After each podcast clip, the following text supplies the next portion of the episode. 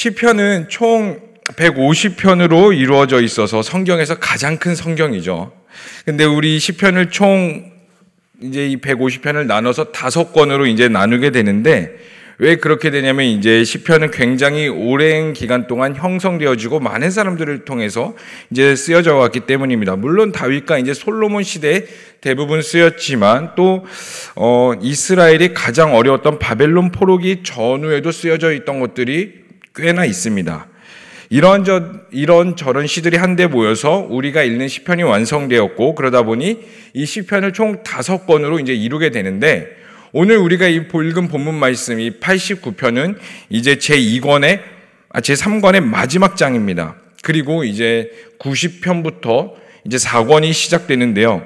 우리 이제 89편, 여태까지 우리가 1편부터 89편까지 왔는데 여러분들이 읽으시면서 느끼시는 것들도 있겠지만 이 시편에 있는 모든 내용 한절 한절들이 사실 너무나 주옥 같고 귀하고 내 삶에 유익이 되며 양약이 될 때가 너무나 많습니다. 그런데 이 시편에 있었던 모든 상황들을 보면은 그저 우연히 그냥 누군가가 고백하고 싶어서 일어나는 것들보다는 어떠한 상황에 있을 때에 그 시편의 저자가 하나님께 올려드리는 고백이며 찬양이라는 것들을 알 수가 있어요.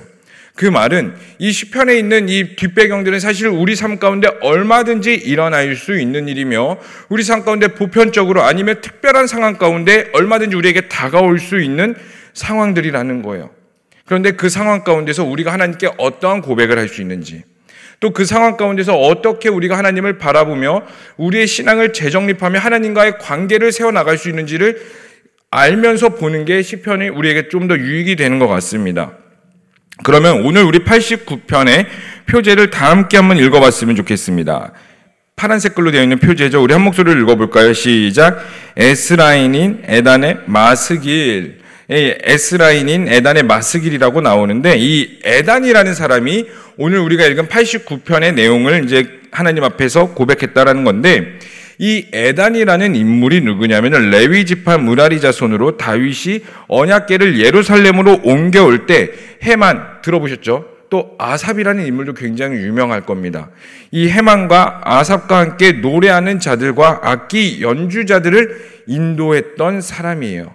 그러니까 이 에단이라는 사람도 하나님을 찬양했던 자이며 그 이스라엘 중심에서 하나님을 높여드렸던 아주 귀한 하나님의 사람 중에 한 명이었다라는 것을 볼 수가 있습니다. 그런데 이제 더 중요한 건 여기에 있어요. 이 89편의 뒷배경이 또 있다라는 거예요. 89편이 단순히 그냥 우연히 쓰여졌던 것이 아니라 그 이스라엘 상황 가운데 아주 특별한 상황이 있는 건데, 오늘 이 89편의 내용을 좀 더 깊이 들어가 보면요, 그 학자들은 오늘 본문의 배경을 이 남유다의 르호보암 왕 시대라고 말하고 있어요. 그러니까 이제 다윗 시대를 거쳐서 솔로몬 시대를 거쳐서 이제 솔로몬의 범죄로 북이스라엘과 남유다로 나뉘게 되죠. 그 남유다의 첫 번째 왕이 르호보암 왕입니다. 이 르호보암 왕 시대 때 이 에단이라는 사람이 이 기록을 썼다고 볼 수가 있는데, 그 상황 가운데서 더 특별한 시간이 있습니다. 우리 열왕기상 14장 22절에서부터 24절까지의 말씀 우리가 다 함께 좀 읽어봤으면 좋겠습니다. 시작. 유다가 여호와 보시기에 악을 행하되 그의 조상들이 행한 모든 일보다 뛰어나게 하여 그 범죄로 여호와를 노엽게 하였으니, 이는 그들도 산 위에와 모든 푸른 나무 아래에 산당과 우상과 아세라상을 세웠습니다. 그 땅에 또 남색하는 자가 있었고 여호와께서 이스라엘 자손 앞에서 모든 가증한 일을 무리가 본받아 행하였더라. 오늘 이 열왕기상 14장의 내용을 보면요, 이제 남유다의 여호와 보시기에 악을 행하고 또 그들 가운데 산당을 세우고 아세라신 그 우상을 만들었고, 더 나아가 남색하는 자들이 굉장히 많았다라고 보게 됩니다. 이게 바로 르호보암 왕 즉위한 지 5년 만에 일어난 사건이에요. 이스라엘 상황 가운데 범죄가 있었고 그 여호와 앞에서 하나님을 온전히 섬기지 못하는 일들이 있었어요. 여러분, 이스라엘 역사를 봤을 때에 우리가 이스라엘을 무엇으로 보냐면 신정국가라고 지칭합니다. 여러분, 이스라엘의 주인은 하나님이시고요, 참된 왕은 하나님이세요. 이스라엘 가운데 분명 왕이라는 직책이 있었어요. 사울 왕도 있었고요. 다윗, 솔로몬도 있었습니다. 그러나 그 왕이라는 직책도 결국 하나님 앞에서 하나님을 더 잘 섬기기 위한 그냥 국제적인 왕이었을 뿐이지, 그 진짜 뭔가 내가 주인 돼서 마음껏 다스릴 수 있는 정도의 위치는 아니었다는 거예요. 가장 대표적인 사건이 다윗의 인구조사 사건입니다. 왕이라면은 그 백성의 인구가 얼마인지를 당연히 응당 조사하는 게 맞고요. 전쟁 가운데 가용할 수 있는 군사가 몇 명을 있는지 조사하는 게 너무나 당연한 국제, 그 정치 사회에 필요한 요소입니다. 그런데 하나님은 그 인구 조사를 통해서 다윗에게 이스라엘 가운데 엄청난 재앙을 불러일으키셨죠. 그게 무엇을 뜻하는 걸까요? 단순히 그냥 다윗이 인구 조사를 했다, 이걸 뜻하는 걸까요? 아니에요. 이스라엘의 진짜 주인이 누구인가, 이스라엘의 진짜 하나님이 누구인가를 분명히 말씀해 주고 있는 내용인 거예요. 아무리 이스라엘의 왕이 있을지라도 이스라엘의 진짜 주인과 왕은 하나님인데, 이스라엘이 남유다와 북이스라엘로 갈라지고 나서 이 남유다의 르호보암 왕은 하나님으로부터 돌이켜서 아세라상을 섬기고 우상을 만들며 거기에 남색하는 자, 이게 동성애라는 거죠. 동성애가 판을 치게 되는 그런 악행이 이 남유다 가운데 있었던 것이에요. 그래서 이제 그 남유다에 어떠한 일들이 벌어지기 시작했냐면, 우리 열왕기상 14장에서 22절부터 24절까지 읽었는데 그 뒤로 25절부터 26절은 이렇게 말하고 있습니다. 우리 25절, 26절 다 함께 읽어보도록 하겠습니다. 시작! 르호보암 왕 제5년에 애굽 왕의 시삭이 올라와서 예루살렘을 치고 여호와의 성전에 왕궁의 보물을 모두 빼앗고 또 솔로몬이 만든 금방패를 다 빼앗은지라. 이스라엘 가운데 영적으로 어둡고 또 그들 가운데에 범죄가 있었기 때문에 하나님께서 이 애굽 왕의 시삭이라는 사람을 들어서 남유다를 치십니다. 그리고 그 애굽 왕이 이제 예루살렘까지 쳐들어와서 왕궁에 있는 모든 보물과 솔로몬에 있는 뭐 금방패와 뭐 창 이런 것들을, 그 솔로몬 시대를 영화롭게 했던 모든 것들을 다 빼앗아가는 사건이 일어나요. 그 상황 가운데 쓴 내용이 바로 시편 89편, 오늘 본문의 내용이라는 거예요.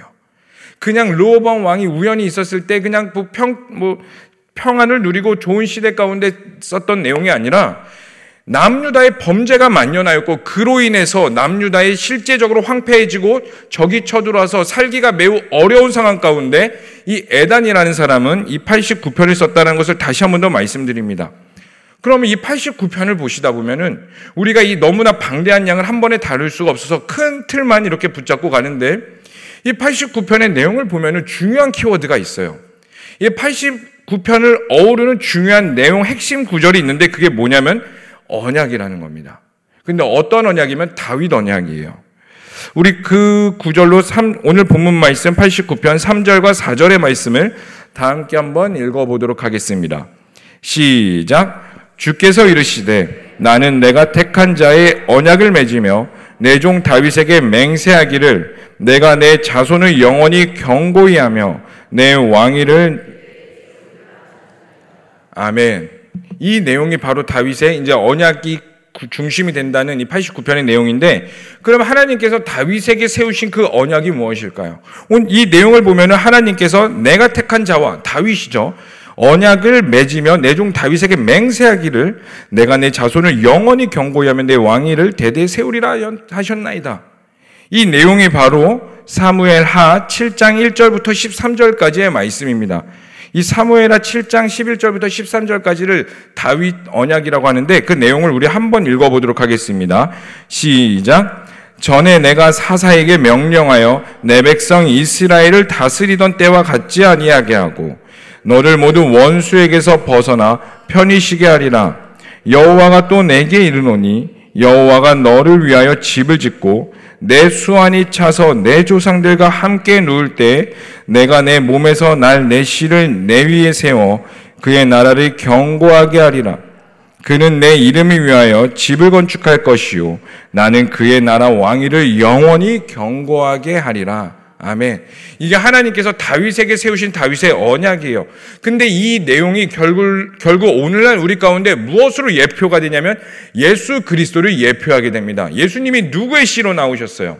다윗의 씨로 나오셨어요. 그 다윗의 족속으로, 다윗의 자손으로 하여금 그 예수 그리스도가 이 땅 가운데 오셨고, 그 예수님이 이 땅 가운데 오셨을 때는 이미 남유다와 북이스라엘은 이 땅 가운데 멸망하여 없어지고 그의 왕국은 사라졌지만, 하나님은 오늘 본문 말씀을 통해서 무엇을 말씀하시냐면 내가 너의 자손을 통하여 그의 나라를 견고하게 하리라 라고 분명히 이 사무엘하 7장은 이 다윗 언약을 통해 말씀하고 있어요. 그러면 그 나라는 이미 멸망해주고 없는데 무엇을 견고하게 하시겠습니까? 이 질문 앞에서 하나님은 뭐라고 말씀하시냐면 내가 너희 가운데 견고히 세울 언약은 무엇이냐면 바로 하나님의 나라야라는 것을 말씀해주고 있는 거예요. 근데 그 언약, 그 당시 가운데는 과연 예수 그리스도를 그들이 온전히 깨달을 수 있었을까요? 우리는 오늘날 예수님이 이 땅 가운데 오셔서 모든 것을 완성하셨으니까 이 모든 것들이 결국 예수님을 예표했던 것이구나를 깨닫게 되지만, 그들 당시 상황으로 가면 이것들을 온전히 깨닫기는 어려웠을 것입니다.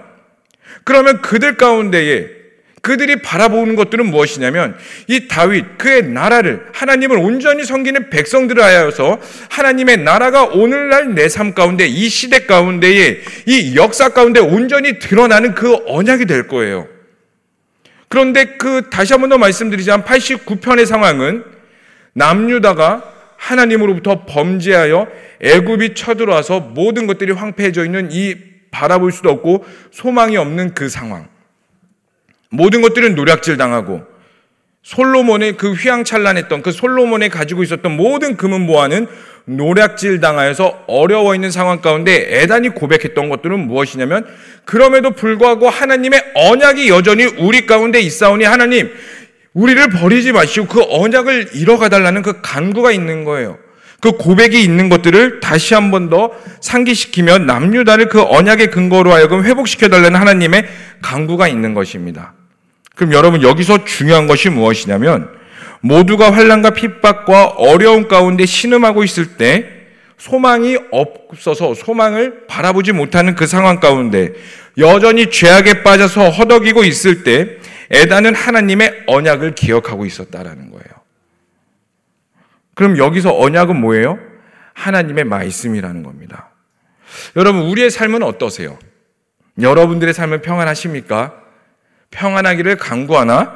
사실 우리를 둘러싸고 있는 우리의 상황과 우리 나라와 우리의 모든 것들은 사실 쉬운 것 같지가 않아요. 교육계는 교육계대로 계속 신음하고 있어요. 뭔가 교육계 가운데 사건이 터지면은 그것에서 끝나는 것이 아니라 또 새로운 일들이 일어나고 있습니다. 과학과 의료와 또 뭐 경제와 우리를 둘러싸고 있는 환경들은 발전하고 있어요. 인권도 발전하고 있고요. 우리의 지식들도 발전하고 있습니다. 지식이 넘치다 못해 흘러나는, 뭐 요즘에 그냥 검색 한 번만 뚜룩 하면은 모든 게 다 나와요. 그것 때문에 설교 쓰기도 굉장히 편해요. 저는 요즘 설교를 쓰면서 옛날에 우리 선조 목사님들은 설교를 어떻게 준비하셨습니까? 인용 구절도 그냥 정확히 생각 안 나면 비슷한 걸 하면은 검색을 다 해줘요. 옛날에는 이거 다 찾으셨어야 됐던 건데. 예화도 뭐 조금만 검색하면 다 뭐 좋은 예화가 너무나 많아요. 옛날에 더 살기가 어렵고요. 지식도 오늘날 넘치는 지식도 너무나 많이 넘칩니다. 그런데 세상은 여전히 행복하지 않아요. 점점 더 골마 썩어지고 있는 것 같고 교회도 마찬가지인 것 같습니다. 세상에 상처받은 자들이 와서 말씀으로 위로를 받아야 되는데, 말씀을 받기 위해서는 우리의 마음이 더욱더 녹아지고 겸손해져야 되는데 오히려 지식이 쌓여 교만해지다 보니, 나의 것을 견고히 세우다 보니 말씀이 들리지 않고, 어떠한 사람의 말로 인해서 또 상처는 왜 이렇게 쉽게 받는지, 또 상처를 너무 쉽게 받으니까 또 성도들 간에 해야 될 말, 말해야 될 말, 이 눈치 보다가 말하지 못하게 되고, 말하지 못하다 보니 무엇이 돼요? 자기 중심의 신앙생활을 하게 됩니다. 성도 간에는 교류가 있었는데 교류가 있지 못해요. 그러니 사랑이 흘러넘치지 못해요. 정말 성경에 나와 있는 이 마지막 때 그대로 흘러가는 것 같아요. 사랑이 식어지고 하나님의 말씀이 점점 더 미혹의 시대 가운데 우리가 살아가고 있는 것 같습니다. 이것이 우리가 처한 현실이라는 거예요. 그런데요, 우리 좀 더 깊숙이 역사를 살펴볼까요? 인류 역사상 평안했던 적은 단 한 번도 없었어요. 농경사회는 농경사회대로 힘들었을 겁니다. 그들 가운데 문제가 있었을 거예요. 그럼 농경사회를 지나 산업혁명 시대로 넘어가 볼까요? 산업혁명 시대에 모든 것들이 발전하고 막 모든 것들이 급변하고 있는 사회 가운데에 교회가 발전하는 것 같았지만 그 발전 가운데서 여전히 어려움이 있었을 거고요. 교회를 핍박하는 자들도 있었을 거고 그 안에 나만의 신앙으로 인하여서 괴로워하는 자들도 분명히 있었을 겁니다. 여기에 계신 우리 어르신들, 길게는 일제강점기부터 시작하신 분들도 계세요. 저희 할아버지, 할머니도 지금 살아계시는데 이제 명절 때 뵈면은 일제강점기부터 사셨어요. 그래가지고 저희 할머니가 살던 그 윗집에 일본인 교사가 있었대요. 광복되고 나서 그 교사가 어른들에게 끌려가서 같이 어른들하고 산에 올라갔다가 어른들만 내려오고 그 교사는 내려오지 못했다라고 저에게 말씀도 해주셨어요. 그러니까 실제적으로 그런 일제강점기부터 사셔가지고 6.25 동란을 거치시고 또 뭐 수많은 뭐 이승만 대통령, 박정희 대통령, 또 뭐 전두환, 노태우 수많은 대통령들을 거치면서 나라가 변하고 있는 그 모든 상황 가운데 교회가 단 한 번도 평안했던 적은 없었으며 우리 인류가 단 한 번도 평안했던 적이 없었던 것들을 보게 됩니다. 여전히 어려웠고 또 발전에 거듭하지만 그 과정 가운데 여전히 어려움은 있고 힘들고 있고 행복하지 않을 때가 더 많을 겁니다. 오히려 우리 자녀들이 살아갈 그때에 행복하지 않을 때가 더 많을 수도 있습니다. 그런데 그 행복하지 않고 여전히 어려운 상황 가운데에서 하나님은 하나님의 일을 여전히 하고 계세요. 우리 코로나 시기를 같이 겪었습니다. 끝나지 않았고 이 마스크를 과연 우리가 벗을 수 있을까라는 상상을 해오던 그 시기 가운데서도 여전히 하나님은 하나님의 일을 세계 가운데 행하셨고 우리 가운데 행하셨어요. 그러면 하나님은 누구를 통해 일하시느냐? 하나님은 어떻게 일하시냐는 거예요. 하나님이 찾으시는 사람은 여전히 누구이며 하나님께서는 그 사람들을 통하여 어떻게 일하시냐는 겁니다. 여러분, 제가 철칙같이 믿는 건 뭐냐면 하나님의 나라는 여전히 유효하며 하나님은 하나님의 일을 행하신다는 거예요. 그러면 그 상황 가운데 어떤 상황이 닥쳐오던 간에 우리 가운데 가져야 될 그 기도는 무엇이고 우리 가운데 가져야 될 그 믿음은 무엇이냐면 바로 하나님의 언약이 이 땅 가운데 있음을 기억하는 자들이 이 시대 가운데 필요하다는 거예요. 에단도 보시면은 그 에단이 처음에 다윗이 그 언약궤를 예루살렘 성전으로 가져올 때부터 하나님을 찬양했고 예배했던 자라고 말했어요. 근데 이 89편은 언제 쓰여졌냐면 다윗 시대를 거쳐 솔로몬 시대를 거쳐서 르호보암 왕 5년 때에 애굽이 쳐들어왔을 때 쓴 내용이라고 분명히 말씀드렸어요. 그런데 그 에단의 내용을 보면 끊임없이 기억해달라, 하나님의 언약, 하나님의 언약, 하나님의 언약을 이 성경 곳곳이 선포하고 있습니다. 그리고요, 여러분 보시면은 이제 그 후반부부터 39편부터 마지막 절까지 51절까지 보시면요, 부정적인 내용들이 나와요. 하나님의 뭐 이름을 더럽혔고 하나님은 뭐 대적하는 자들, 끊임없이 이런 부정적인 내용들이 나옵니다. 결국 이 부정적인 것들이 소망이 없고 답이 없으면 아예 모든 것들이 끝났다, 자포자기하는 상황이 아니라 하나님 그 상황 가운데서도 하나님의 언약을 더욱더 부각시키며 하나님께서 일하시는 것들을 기대하는 내용들로 에단은 끊임없이 자신들의 신앙과 자신의 믿음을 선포하고 있는 것들을 보게 돼요. 여러분, 우리가 어떠한 상황 가운데서도 분명히 기억해야 될 것들은 무엇이냐면 하나님은 여전히 하나님의 일을 행하고 계신다는 거예요. 그리고 우리 가운데 언약을 드러내고 계신다는 겁니다. 그럼 오늘날 우리 가운데 선포되어지는 언약이 무엇일까요? 결국 믿는 자들은 구원을 받는다라는 거예요. 어떠한 상황 가운데서도 이 말씀을 사모하며 기도하며 예수 그리스도를 끝까지 믿는 자들은 하나님께서 구원시키시며 그러한 자들을 통하여 이 땅 가운데 하나님의 일을 나타내신다라는 겁니다. 그러므로 여러분, 소망이 없는 것 같더라도, 답이 없는 것 같더라도, 뉴스를 보면은 좋은 이야기보다 나쁜 이야기가 더 많은 것 같더라도 여러분들 그 언약을 기억하시길 바랍니다. 하나님의 이 말씀을 기억하시길 바랍니다. 이 성경을 붙잡으시고요, 이 성경으로 말미암아 끊임없이 기도하시고 또 기도하시고 말씀을 묵상하시고 이 말씀 앞에 세워지시기를 축복합니다. 여러분, 결국에는 모든 것들은 다 말씀대로 완성될 것이며 말씀대로 하나님께서 모든 걸 다 이루실 거예요. 그러므로 우리는 이 시대 가운데 말씀의 관점으로 살아나셔야 돼요. 그리고 여러분 가운데 이 말씀대로 사시기를 축복합니다. 정말 그렇게 사셔야 돼요. 모든 삶에서부터 겸손하게 사시기를 바랍니다. 모든 삶에서부터 말씀을 행하시고요, 겸손하시고 오른뺨을 치거든 너도 오른뺨을 때리지 마시고 왼뺨도 대시며 억울하더라도 끝까지 말씀 앞에서 겸손을 나타내시고 하나님이 드러나시도록 그렇게 사시기를 소망합니다. 하나님은 그런 상황 가운데서도 끊임없이 하나님의 일을 행하시는 것들을 보게 돼요. 그래서 우리가 죄를 멀리하시고요. 이 나라에 죄가 있다면은 누군가는 앞장서서 골방에서 탄식하며 죄를 위해 기도해야 되는 거고요. 우리가 하나님의 자녀이기 때문에 죄를 더욱더 경계하시면서 우리가 나가야 될 줄로 믿습니다.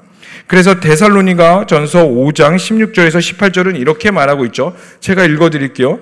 항상 기뻐하라. 쉬지 말고 기도하라. 범사에 감사하라. 이것이 그리스도 예수 안에서 너희를 향한 하나님의 뜻이니라. 하나님의 뜻은 결국 우리가 하나님 안에 거하며 하나님 안에 살아가는 거예요. 이제 말씀을 좀 마무리했으면 좋겠습니다. 이 방대한 양의 모든 내용들을 이 새벽 예배라는 짧은 시간에 다루기는 어렵지만 이 배경은 유다가 어려움에 처했을 때 에단이 하나님의 언약을 기억하며 하나님을 의지하며 찬양하는 내용으로 오늘 시편을 기록했습니다. 여러분, 우리는 하나님을 떠나서 살 수가 없어요. 그러므로 하나님을 기억하시기를 바랍니다. 이 나라가 죄악 가운데 있을 때라도 누군가는 하나님을 기억하며 하나님께 엎드려야 하는데, 그러한 자들이 우리 제자광성교회 성도님들이 되시기를 소망합니다. 그리고 우리 교회가 되어 이 답이 없는 이 시대에 소망이 되는 교회가 되기를 축복합니다. 하나님의 뜻은 여전히 살아있으며 하나님은 약속을 지키시는 분입니다. 그래서 이 시간 우리가 함께 좀 엎드리며 기도했으면 좋겠습니다. 특별히 이 나라와 이 민족을 향한 하나님의 뜻을 걷어가지 마시고 예수 그리스도의 구원과 복음이 선포되며, 그리고 이 일이 이 나라와 민족뿐 아니라 나의 삶과 나의 가정, 나의 모든 영역에 동일하게 일어나게 하여 주시옵소서. 우리 하나님의 뜻이 정확히 어디 있는지는 모르지만 여전히 하나님의 뜻은 살아있다는 것을 우리가 믿기에 우리는 그 뜻에 동참하기를 원하며, 간구할 때 하나님은 하나님의 일을 행하여 주시옵소서라고 이 시간 우리 다 함께 주여 한번 부르시면서 간절히 기도하도록 하겠습니다. 주여, 하나님, 이 시간 우리가 주님께 간절히 기도하며 나아갑니다. 하나님을 향한 하나님의 뜻이, 우리를 향한 하나님의 뜻이 온전히 세워지게 하여 주시옵소서. 하나님, 나라가 여전히 어렵고 힘들고 어려운 상황 가운데 답이 없어지는 이 시대 가운데 살아갈지라도 여전히 하나님의 역사의 주인 되시며 하나님의 왕 되심을 믿습니다. 여전히 우리의 삶은 어려워지고 시대와 또 과학과 우리의 문명을 발전할지 모르겠으나 점점 더 행복하지 못하고 사랑이 식어지는 이 시대 가운데에 하나님의 언약과 하나님의 말씀을 붙잡고 살아갈 때에 하나님의 역사와 하나님의 영광을 나타내시옵소서. 이들을 통하여서 하나님의 뜻이 하늘에서 이루어진 것 같이 이 땅과 이 시대 가운데 온전히 이루어지게 하시고 우리 앞에 주어진 이 복음이 다음 세대까지 흘러가는 일이 있게 하여 주시옵소서. 그때까지 우리가 기도로 더욱더 힘쓰게 하시고, 그때까지 더욱더 말씀 앞에 엎드리게 하시고, 그때까지 더욱더 주의 나라와 주의 영광을 위해 나아가게 하여 주시옵소서. 예수 그리스도를 통하여서 하나님의 말씀이 세워졌고 그의 나라가 더욱더 견고해짐을 보게 됩니다. 하나님의 나라는 무너지지 아니하며 예수 그리스도의 나라는 여전히 튼튼하게 하나님께서 역사의 주인 되셔서 세워가는 우리가 믿습니다. 그 가운데 우리가 동참하게 하여 주시었고 말씀으로 깨닫게 하시고 기도로 함께하여 하나님의 빛이 이 시대에 있게 하여 주시옵소서. 주님을 간절히 소망합니다. 살아계시고 역사하신 하나님의 이름을 찬양합니다. 하나님, 여전히 우리가 살아가고 있는 시대는 어렵고 힘들고 문명의 발전함에도 우리는 행복하지 않음을 보게 됩니다. 말씀대로 사랑이 식어져 가는 것 같습니다. 그러나 이 시대의 주인은 하나님이시며 모든 것의 왕은 주님이심을 믿습니다. 그리고 그 약속에 우리가 우리의 삶을 온전히 내어드릴 때에 하나님, 여기에 있는 자들을 통하여 끝까지 기도하며 골방에서 씨름하며 말씀대로 살아가는 모든 자들을 통하여 하나님의 일이 있게 하여 주시옵소서. 여전히 우리의 삶은 어려우나 소망을 품으며 나아갑니다.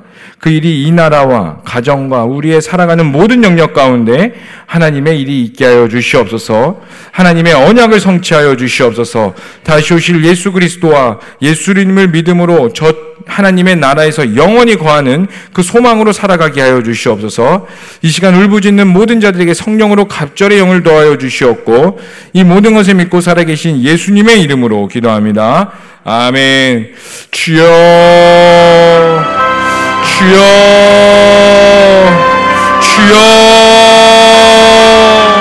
하나님, 이 시간 우리가 엎드리며 나아갑니다. 바랄 수 없는 와중에 언약을 붙잡으며 나아가오니 하나님 붙잡는 모든 자들 통하여 하나님의 이름